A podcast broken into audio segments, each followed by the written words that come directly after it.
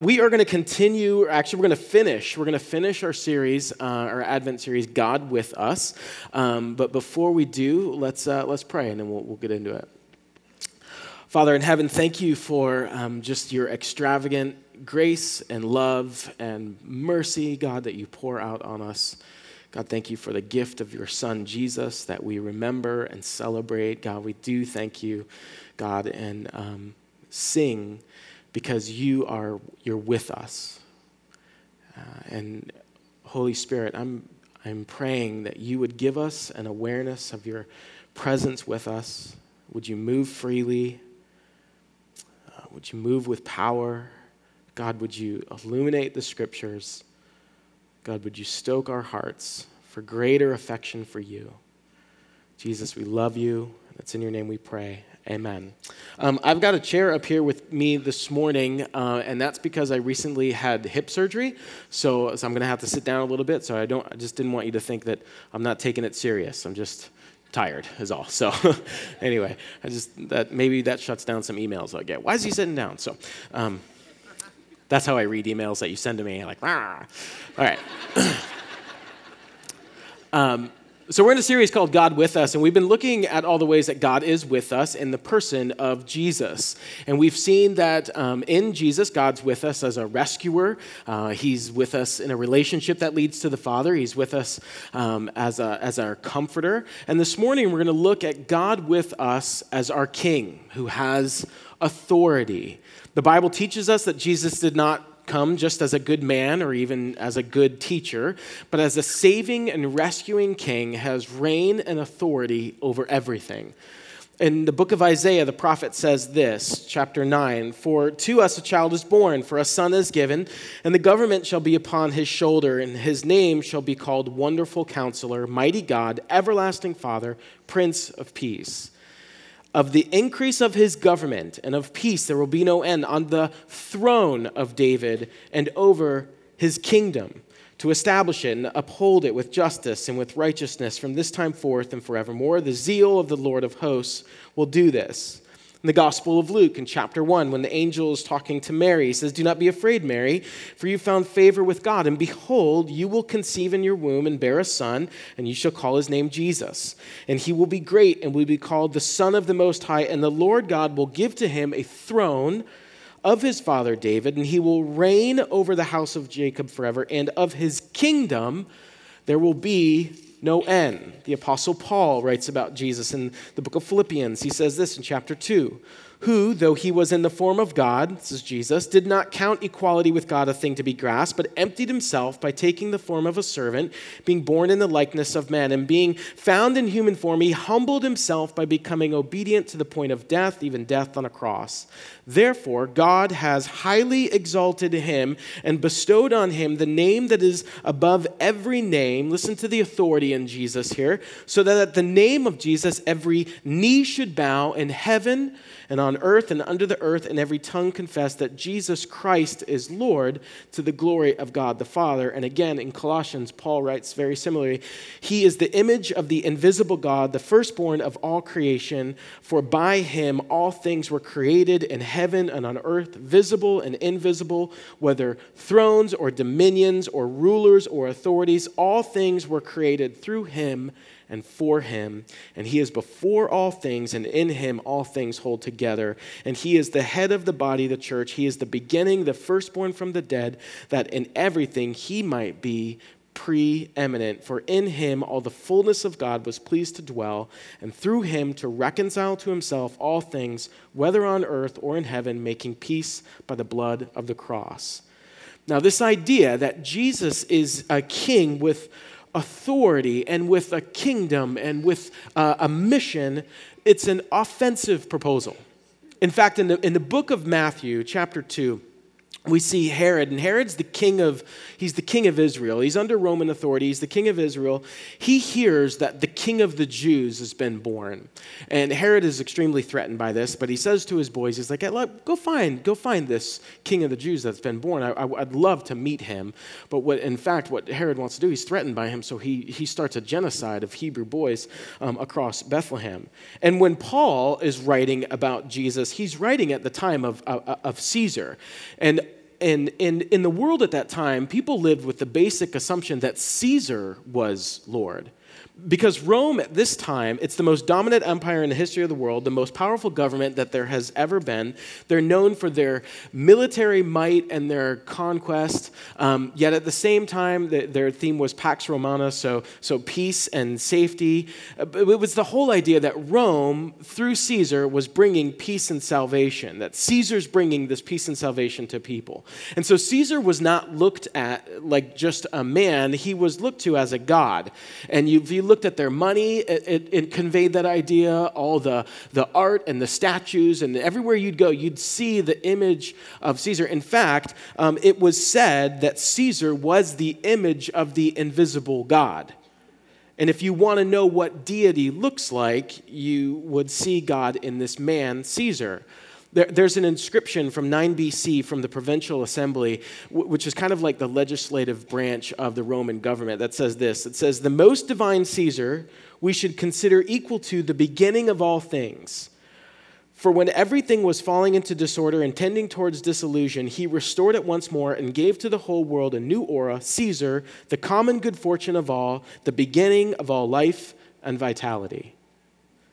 All the cities unanimously adopt the birthday of the divine Caesar as the new beginning of the year, whereas Providence, which has regulated our whole existence, has brought our life to the climax of perfection and has given to us the Emperor Augustus, whom by Providence filled with strength for the welfare of men and being sent to us as Savior, has put an end to war and has set all things in order. And whereas, having become God manifest, Caesar has fulfilled all the hopes of earlier times. He surpassed all the benefactors who have preceded him, whereas finally the birthday of the god Augustus has been for the whole world the beginning of good news. That word there is euangelion, that the word where we get gospel. The good news is that Caesar has conquered the world, bringing peace and prosperity to all. That is how Caesar was regarded as God manifest, Savior of the world. He brings salvation and peace to all men. He brings it through military domination, he brings it through economic prosperity. That Caesar, Caesar is the Savior. Now, I know it's hard for us to kind of get our heads around a society that would make a political leader their Savior, but eh, believe it or not, it happened. Zing. Now, with all that background, with the Herods and the Caesars, the true king has arrived on planet Earth, and he's a threat to Herod and Caesar and the spiritual powers of darkness in this world. And the authority of, of Jesus as king offends the Caesars and it offends the kings of this world, but it offends the Caesars and the kings of our hearts. And we're going to see that in the Gospel of Mark. So if you have a Bible, open to the Gospel of Mark, whether it's on your phone or, or tablet or you've got a hard copy. We're going to look at the Gospel of Mark. Now, Jesus as a person or as an idea is not that offensive or controversial. I, I, in fact, Jesus is very popular in culture. So Kanye, Kanye, West has an album entitled Jesus is King. Katy Perry has Jesus uh, tattooed on her wrist. Kesha has Jesus on her necklace. S S. Thank you. I couldn't use that at eight o'clock because I just would everybody would have been super confused. Um, the point is that in lots of different places in culture, Jesus is recognized, known, kind of famous. And, and, and other religions even have a prominent place for Jesus. And people generally know about Jesus. But it's, but it's a Jesus that they kind of make up in their own head, and they want to connect a Jesus that they know on their own terms. The problem with a Jesus that you can manufacture and manipulate is that you can never have a deep relationship with that Jesus. Because that Jesus can't change you, he can't transform you. Because the Jesus that you come up with in your own head and that you kind of custom fit to you, he can't challenge you. He can't contradict you because at the end of the day, that Jesus, the one that you make up, is you. If you want to be transformed, you, you want the real, true King Jesus. It's not about you making a decision on who you say God is. It's about God revealing himself in the person of Jesus. And the beauty and the joy of Christmas is that we have him here. He's with us. God is with us. And in the Gospel of Mark, we see Jesus introducing himself and the kingdom of God who has come in the person of Jesus. And how Mark does this is he takes these different moments and interactions in the life of Jesus and he strings them together to display to us who Jesus is. So, Mark chapter 1. Look at verse uh, 14. These are some of the first words of Jesus in Mark's gospel. Jesus gets on the scene and he says this after John was arrested. That's John the Baptist, the cousin of Jesus. Jesus came into Galilee pro- proclaiming the gospel of God and saying, The time is fulfilled and the kingdom of God is at hand. Repent and believe in the gospel. Now, even if you're not familiar with the phrase kingdom of God, you could read those two verses and know that Jesus is walking into the world, and what he's saying sounds fairly intense. Because he just shows up and he says, Repent, turn around, change. Jesus is saying, I want you to change your mind and I want you to change the shape and the trajectory of your life because a new kingdom and a new king is here. That's how Jesus starts his message and his mission. He doesn't show up with self help advice. He's saying there's a new era, and this new era changes everything.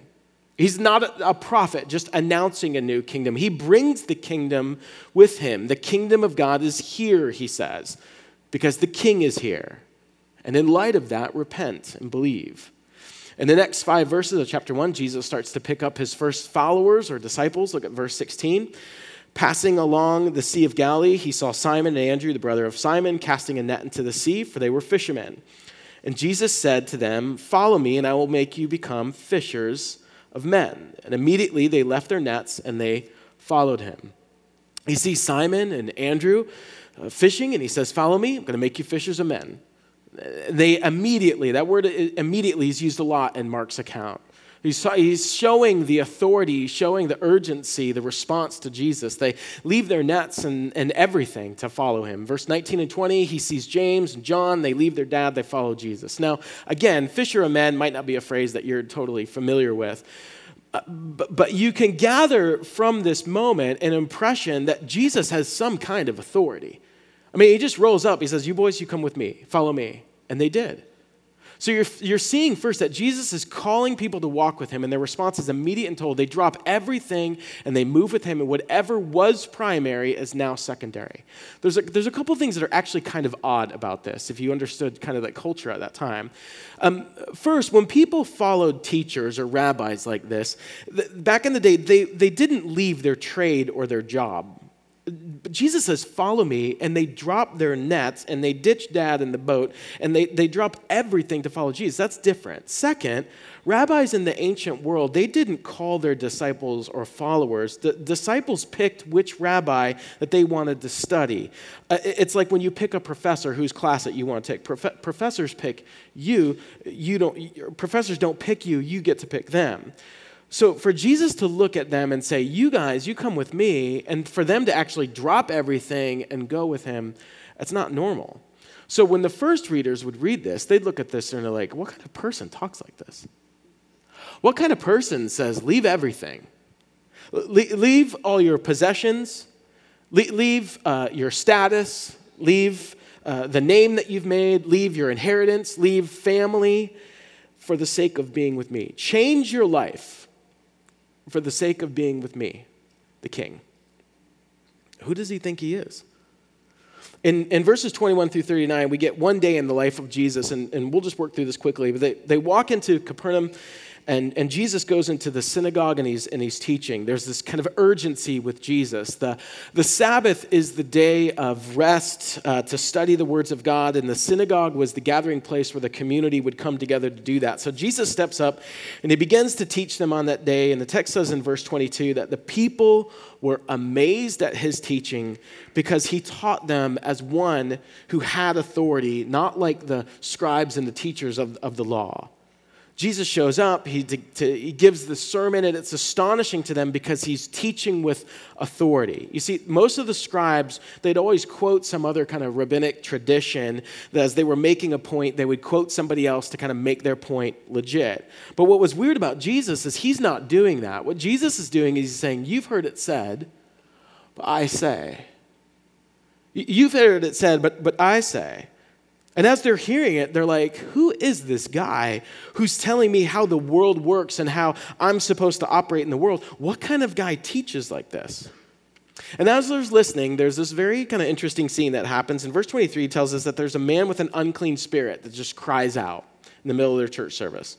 Verse 24, What have you to do with us, Jesus of Nazareth? Nazareth? Have you come to destroy us? So even this unclean spirit is recognizing a level of power and authority. I know who you are, the Holy One of God. But Jesus rebuked him, saying, Be silent, come out of him. And the unclean spirit, convulsing him and crying out with a loud voice, came out of him. And they were all amazed, so that they questioned among themselves, saying, What is this? A new teaching with authority. He commands even the unclean spirits, and they obey him. So he's teaching, demon possessed guy freaks out, makes church interesting. Now, notice what happens here because the demons freaked out because of the authority of Jesus, not just because he exorcised demon, because that, there's accounts where that has actually happened before. Except w- when, when those had happened before, there was a, a, call to be silent, a call to come out, and then there was um, a, like kind of a call to a higher power, and there were different kind of uh, religious rituals and kind of symbolic things that would, and incantations that would happen. But what's weird about Jesus is he doesn't do any of that. The guy starts to freak out, and Jesus is like, Stop it, come out, right? So if you're in the synagogue watching this, eh, you have no category for this Jesus guy. It says they're amazed because there's a level of power that they have no analogy for in their experience.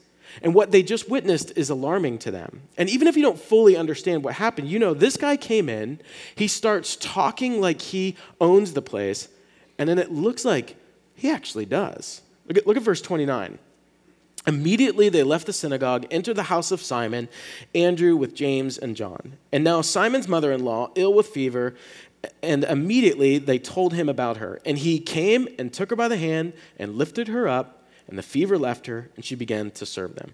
Okay, so Jesus, he's teaching very powerfully. Jesus has power over spiritual forces. But now he shows power over very real, tangible, like real life issues, the physical world. There's fever, sickness, and bad. He walks in, fever's over, she gets up, no issues, she starts serving. He just made the fever leave. So, who has power over the physical world like that?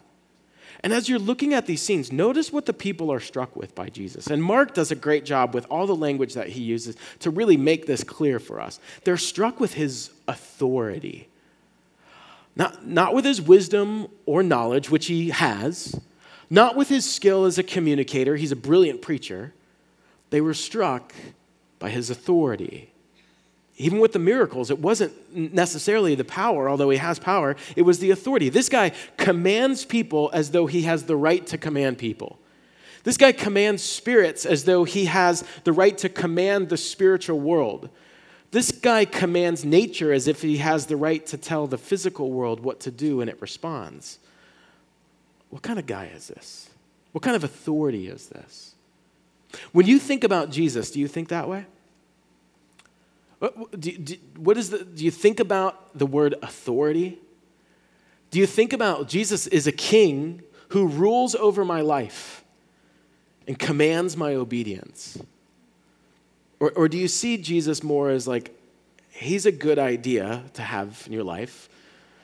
He's a nice thing to kind of have added to your life. But he's not the thing. He just kind of exists on the margins, like for an hour and 15 minutes on Sunday. Because what they're seeing here, what Mark is showing us, is authority. But in these first two chapters of Mark, they still don't know what to do with Jesus. They're not quite falling at his feet and calling him Lord yet. So after chapter one, something happens. His ministry just starts to blow up. People are following. But people are still not sure, but they start to do what, what people do today. They start to f- try to find categories or like boxes that they can put Jesus in, again, so they can kind of make Jesus kind of how they want him to be. And at the end of chapter one, people have really recognized that Jesus is a great problem solver. He's a healer, he's got the ability to improve your life. So they start to pursue him for what he can do for them. They, they don't come to him as their Lord or King, but they come to him so he will fix the difficult things in their life lives. He's the helper for all your problems. And today, that's a box that's very popular with Jesus uh, today. He's, he's a good teacher. I respect that. And I can call out to him if I, have, uh, if I have a problem. I'll interact with Jesus when I have a problem that needs healing or fixing in my life. I, have I've got a, a, neighbor friend, and we're talking about God, and he says, I, I wouldn't say that I'm atheist, but I don't believe in God. Although there have been moments in my life where I've been in kind of sticky situations, uh, and I've definitely called out to him for help. So I was like, I love how confused you are. I can't wait for God to save you. Um, but I think that's kind of how it is. We put him in the box of like, well, God's there if I need him. What's interesting is that some people actually use that as a kind of category to stay away from God. Because they would say, Well, I understand why you need Jesus because you've got problems, but my life's pretty good. I really don't have any issues, so I really have no need of Jesus. And physically, things are good, family's good, work is good, money's good, success is good. I got all the stuff, I'm really good, so I don't really need Jesus. What's also interesting about this box or this category is that Jesus rejects this box. The whole city shows up at his doorstep for healing, and Jesus takes off. He heads to the wilderness. And Peter's like, hey, man, we got, what are you doing? We got a healing ministry going. We got to really capitalize on your popularity. We, we, we, we, we got to we gotta get to healing. And Jesus says, no, let's get out of here because I want to preach. I've got a message that I need to get out. Now, Jesus is pro healing, clearly. We're going to see that. But the miracles are meant to serve the message, which kind of leads to the other box that people will put Jesus in. So, if one's this kind of like soft, kind of like healer Jesus, the other is a more hard, like rule making Jesus. And in chapter two, Mark starts to connect all these moments where Jesus is interacting with the religious leadership, the, the real, like, rule keeping crowd. And the religious conservatives are coming after Jesus because he healed someone with leprosy. So the, the next five stories are all these religious leaders trying to make Jesus fit into their category, into, into their box. They have a set of rules, and if you follow the rules, you're, you're in, and if you don't, you're out. And, and the theme that kind of ties the stories together is that Jesus, he doesn't want anything to do with their box either. We're not going to look at all of them, but in chapter two, there's this moment where Jesus is preaching, and he's preaching in a room uh, that's so packed that no one can get in the door. And so these, these guys come by with a paralyzed friend, and because they know that Jesus can heal their friend, and so they can't get in the front door, so they, they tear a hole in the roof like you do, and, and they lower the paralyzed guy down into the middle of this meeting right in front of Jesus. Guy gets lowered down right in front of him. Now, Jesus isn't bothered. In fact, he's, he's going to heal the guy, but before he does, he, he wants to make a point. So he looks down at the guy and he says to him, Son, your sins are forgiven. Look, look at verse uh, 6 and 7 of chapter 2. Now, some of the scribes were sitting there questioning in their hearts, Why does this man speak like that? He is blaspheming. Who can forgive sins but God alone? It's a legitimate question. If you two right down here were having this argument, fight, and I just walked down and I said, Hey, I forgive you. You'd be like, Okay. Who cares? Because I don't have the authority to do that. Only God can say that. And so the scribes are like, who does he think that he is? Now, catch this, because this is not Jesus' first miracle or his first healing, but he says this phrase on purpose because Jesus is creating a moment and setting up for a confrontation. He perceives the thoughts of the religious leaders and he says to them in verse 9, check this out. He says this He says, Which is easier to say to the paralytic, Your sins are forgiven, or to say, Rise? Take up your bed and walk. And just like you, they're stone quiet. Because that's an even better question. Because the answer is it depends. On one side, saying your sins are forgiven is easier, because how do you verify that? get up and walk, I can verify that. I know if that's happened or not. But in another sense, to say your sins are forgiven, well, only God can say that. So Jesus sets up this moment on purpose because he knows they can't answer that question. So he puts it together for them. And look at verse 10. He says, But that you may know that the Son of Man has authority on earth to forgive sins, he said to the paralytic, I say to you, rise, pick up your bed, and go home. And he rose and immediately picked up his bed and went out before them all, so that they were all amazed and glorified God, saying, We never saw anything like this. Jesus is saying, just so you know that I have the authority to do this unseen thing, I'm going to do this seen thing. Jesus is saying, I have the authority to forgive sins. Only God can talk like that. So he leaves there and he runs into this guy, Matthew. Matthew's a tax collector, and tax collectors are like the worst of the worst. They would extort money from their own people. So Matthew's a sinner. He's got a bunch of sinner buddies, and the religious guys are like, hey, Jesus, you're hanging out with a bunch of sinners. We're not supposed to hang out with them. So Jesus has this back and forth with the religious leaders, and he always has these fights that are based on his identity. Like, hey, who, who are you really? And then they say to him, You're not supposed to hang out with sinners. And Jesus says, I am because I'm the physician and I'm here to make sick people well, and your sin is a sickness, and I'm the cure. And then he says stuff like, you know, when a garment wears out, you don't patch it with a new garment, you just start over, meaning all you have an old way of doing things, and I don't fit into those ways, so I'm bringing something that's new. And then they come at Jesus about fasting. They say, Look, spiritual people fast. We don't eat for certain times. We pray. And they say, You're disciples. They don't fast. Why not? Now, Jesus could have said, He's like, Well, you know, they should. It's important because it is. But instead, he says this He says, They will fast later, but right now, they don't fast because the bridegroom is here. And that is a wildly offensive thing to say. He's saying, You don't fast at a wedding and the groom is here, so the party is here. And it's offensive because in the Old Testament, in the book of Isaiah, Jeremiah, Ezekiel, Hosea, God is always the groom of Israel. Yahweh is the groom. They would fast in hopes that God would come and restore Israel. But Jesus is saying, Groom's here. I'm it. So the Pharisees, they come at him again at Sabbath. It's Sabbath, and the Sabbath day, you're not supposed to do any work. Um, and the disciples are picking heads off of grain as they kind of walk through the, this field. And, the Pharisees are like, You can't do that. And Jesus says, Look, your heart is all off. You made religion about following all these rules when it's about people coming to know and enjoy God, and you guys have totally missed it. Now, he could have just stopped there, and that would have been intense enough. But he closes by saying, He says, Look, your hearts are way off, and I am the Lord of the Sabbath. That was extremely unnecessary. But Jesus is not just there to win arguments, he's there to reveal himself as Lord and King. He's saying, Look, this religious and holy day that was meant for you to enjoy God, that's my day. That day's about me. In fact, the next time that they encounter Jesus on the, the Sabbath, he's there with a man who has a withered hand. And he says, Do you believe um, that it's right to heal on the Sabbath? And they don't. And so he goes, Oh, okay. Healed. Right? What is, what is Jesus doing here? He's picking a fight. And the fight's about himself, his identity and authority as king. By the end of this chapter, it says that the crowds start to gather to follow him, and the religious leaders are making plans to kill him. And by the time Jesus is done speaking, you're either walking with him or you want him dead. Jesus is saying, I have authority over wisdom. I have authority over the spiritual world, over the physical world, over all religion. You've never seen anyone like me. There's an author, C.S. Lewis, and C.S. Lewis was an atheist who was converted to Christianity.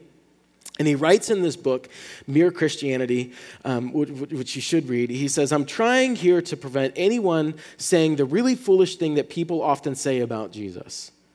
I'm ready to accept Jesus as a great moral teacher, but I don't accept his claim to be God. That is the one thing we must not say. A man who was merely a man and said the sort of things that Jesus said would not be a great moral teacher. He would either be a lunatic on the level with a man who says he is a poached egg, or else he would be the devil of hell. And you must make your choice. Either this man was and is the Son of God, or else a madman or something worse. You can shut him up for a fool, you can spit at him and kill him as a demon, or you can fall at his feet and call him Lord and God. But let us not come with any patronizing nonsense about his being a great human teacher. He has not left that open to us, and he did not intend to. Now, it seems to me obvious that he was neither a lunatic nor a fiend and consequently, however strange or terrifying or unlikely it may seem, I have to accept the view that he was and is God. Jesus is claiming to be king and the authority of the universe. And when somebody does that, there are only two responses allegiance or rebellion. Allegiance or rebellion. What is it for you? There, there is no middle way. There, there is no kind of middle spot that you can pick. Where he's like, well, I, I think he's, he was generally a good guy. So I'll wear some of his jewelry, I'll get some of his sayings tattooed on my arm, but I don't know about him as king. Because that's not what Jesus is looking for. He's looking for all of my life is all for Jesus. And every single part of my life, along with every single part of the universe, he has authority over. So we have to respond to that. So I want to, real quick, briefly, we're almost done here. I want to look at how we should respond, and then I want to lean into why we don't. Okay, so what does it look like when Jesus is king over my life? Three things, three things practically. What, it, what does it look like when Jesus is king over my life? The first is obey. The first is obey, obedience, what we do with our hands and with our feet, how we walk in our life. God commands crazy things like always forgive. Don't envy, or covet. That sex is to be confined to and enjoined in the covenant of marriage, to love your enemies and those who hate you. Those are the commands of the, the king. Now, nobody is perfect at keeping these all. A, a, Christian knows they need the help of the Holy Spirit. Tyler talked about this last week. They know they need the help of the Holy Spirit to obey, and there is grace that frees me from the burden of earning acceptance through activity, and it fuels my joyful effort to do what God says. But if God is king, if Jesus is king, I have to obey. Second is submit. First I obey, submit. And this is what you do with your this is what you do with your mind how you think about the role of Jesus in your life. You see, you have to set your mind that Jesus is either king or consultant. If he's king, then what he commands, I do. If he's consultant, then I've got some wiggle room. And maybe I'll take it and maybe I'll leave it.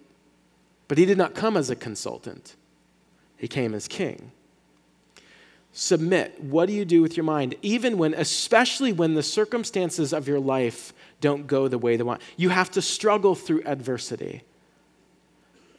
In the book of Job, and if you're not familiar with Job, you, you should read it. But Job, he has a great life, and then his life gets very difficult. And in the midst of the where it's really difficult, he, he says, he says, you know, I don't sense God's presence, and the things that God's allowing to happen, they, they, they fill me with terror. But, and this quote, he knows my way, and when he's tested me, I will come forth as pure gold. What Job is saying is there, he's, accepting the kingship of Jesus in his life. I don't understand what's going on, but, I, but if I'm faithful in the midst of this, I'll come forth purified. I, honestly, yesterday when I was studying this part right here and I was reading this line I'm about to say to you, um, it really struck me. There's a lot of times when I'm preaching, I was like, I don't do this very well, and I'm going to stand up in front of all these people and tell them they should do this. And this really hit me. Is Jesus still king? Do you still submit to the kingship of Jesus in your suffering? When there's physical pain that dominates your life, financial loss, relational loss, all the disappointments, all the suffering, all the pain of this life, is he still king there? Or is his kingship, for you to submit to his kingship, it requires the addition of something else. You see, if you add anything to Jesus as a requirement for being happy, for joy, for satisfaction, then that's your real king. Whatever you've added to Jesus for, the, for satisfaction, that's your real king. So obey what you do with your hands and your feet, submit what you do with your mind, and then expect what you do with your heart. what you do with your heart, how you incline your heart. If you're too pessimistic about what Jesus can do in your life, then you're not treating him like king. Because Jesus is the king who can do immeasurably more in your life for the sake of his glory, for your ultimate good. My, my kids in this, in this season, they're, they're, it's the season for asking, apparently. So they're, they're asking all the time. Now, there's a part of that that actually honors me because they're asking because they know that, well, dad's good and dad can right? They don't know that I can't, but you know, at least they think I'm good. When you when you expect the king, you know that he's good and you know that he's can. The psalmist writes about God. He's like, God, I know that you are good and I know that you are strong. So uh, we expect. My heart, my heart is lit up with that you are for me. And so I expect I expect you, as king with all authority and all power, will do the thing that is best for me and for your glory. Obey, submit, expect. All those things, they're all components of worship. We worship the king. Now, here's the main problem with all of this, and we're almost done. We don't like authority. We really don't want anyone telling us what to do. If you've got kids, you know this. Humans do not like another human telling them what to do, or anybody telling them what to do. So if Jesus is trying to be my authority, I don't really want authority. There's a Scottish uh, author and, and pastor named George MacDonald. He says this The central conviction of hell is I am my own. And what he means is that is the one conviction that everyone in hell shares but also it's the one conviction that creates hell. It's the one conviction that will create a hell in your relationships. That's the conviction that will create a hell in your, in your marriage, in the community, a, a hell in your life. If you operate on this principle that I am my own and I belong to no one but myself, I am my own king. That is the essence of what every human feels. And the Bible says that we hate the idea of someone who has rights over us and who says that you belong to me and you must do what I say. Which is why the Bible teaches that we don't just disbelieve God, but we hate him. Romans 8, the natural mind is enmity with God. We're enemies with God apart from Christ. And the Bible isn't saying that people are hostile towards the concept or the idea of God. What the Bible is saying is that people hate the biblical God, the God that says things like, have no other gods but me. The God that says that I, I have to be supreme in your life. And even as I'm saying that, I know some people in the room be like, that right there, man, that right there, it feels like archaic. It feels awful, uh, if I'm honest. It feels completely out of touch. It feels egotistical of God. And that's my point. That's the normal human reaction to the God of the Bible. We hate the God who says that he is king. But if you're honest in your experience in life, you do want authority. We all do. We don't feel it sometimes, like when we're getting pulled over. It's not when we're like most thankful for authority. But there are times when we realize I want someone who's in charge in the midst of chaos, I want someone with authority to step in. My wife this week was in a car accident. Um, she's fine, but their vehicle was totaled. And when I rolled up on the scene, I was extremely thankful for authority. There, there was a police officer who was in the middle of the intersection because she had hit the thing and the light went out, and he's there and he's directing traffic. And I was very thankful for this guy. Dude almost got killed like four times. Like people were just zooming around him. But I was very thankful for this man with authority, standing there exercising his authority for the good and for the safety of everyone around. There were paramedics and firemen that were tending to my wife and working through the scene and tending to the people there. I was extremely thankful in that moment of chaos for their authority that they were exercising over that. We say we don't want authority until chaos in our life hits. The lordship, the kingship of Jesus is the comfort. It is the good news. All the things we've talked about with that God is with us and how he's with us. The authority of Jesus is the good news. And we are designed to fall under the authority of someone else. And if you decide, no, I'm going to be the one, I'm going to be the one over my own kingdom, thank you. Let me tell you where that ends up. Selfishness or self centeredness, where your world orbits around you, leads to loneliness. Because when you say that you're going to be your own king and serve yourself at whatever the cost, it destroys relationship. People will not want to be with you. And if you reject the idea that there is a true king, you'll find a king. You'll find something else that you will adore, that you will worship, and you'll be ruled by something else. You'll be ruled by money or success or recognition or pleasure. Whatever it is, you will worship something. You'll be ruled by something. And none of those things are good kings because they don't care about you and they will abandon you in the end. And you are not a good king either. So, what is it? What is it about the authority of Jesus that threatens in your life? What does the authority of Jesus threaten in your life? Because whatever it is, it's sin, it's active rebellion against the king. The authority of Jesus is liberty. You living under your own authority is captivity. Because you and I, we are bad kings. And a lot of you in this room, you've already lived enough life where you were under your own rule and you already know and you've already experienced a kingdom that has no hope. The kingdom of Jesus, the Bible t- says, is unshakable. How many of you can say that about yourself? Look at the kind of king that Jesus is. He starts by saying, The gospel of the kingdom of God. That word gospel, it's a combination of two words. The joyful message of the king is this that he's a king that sets people free.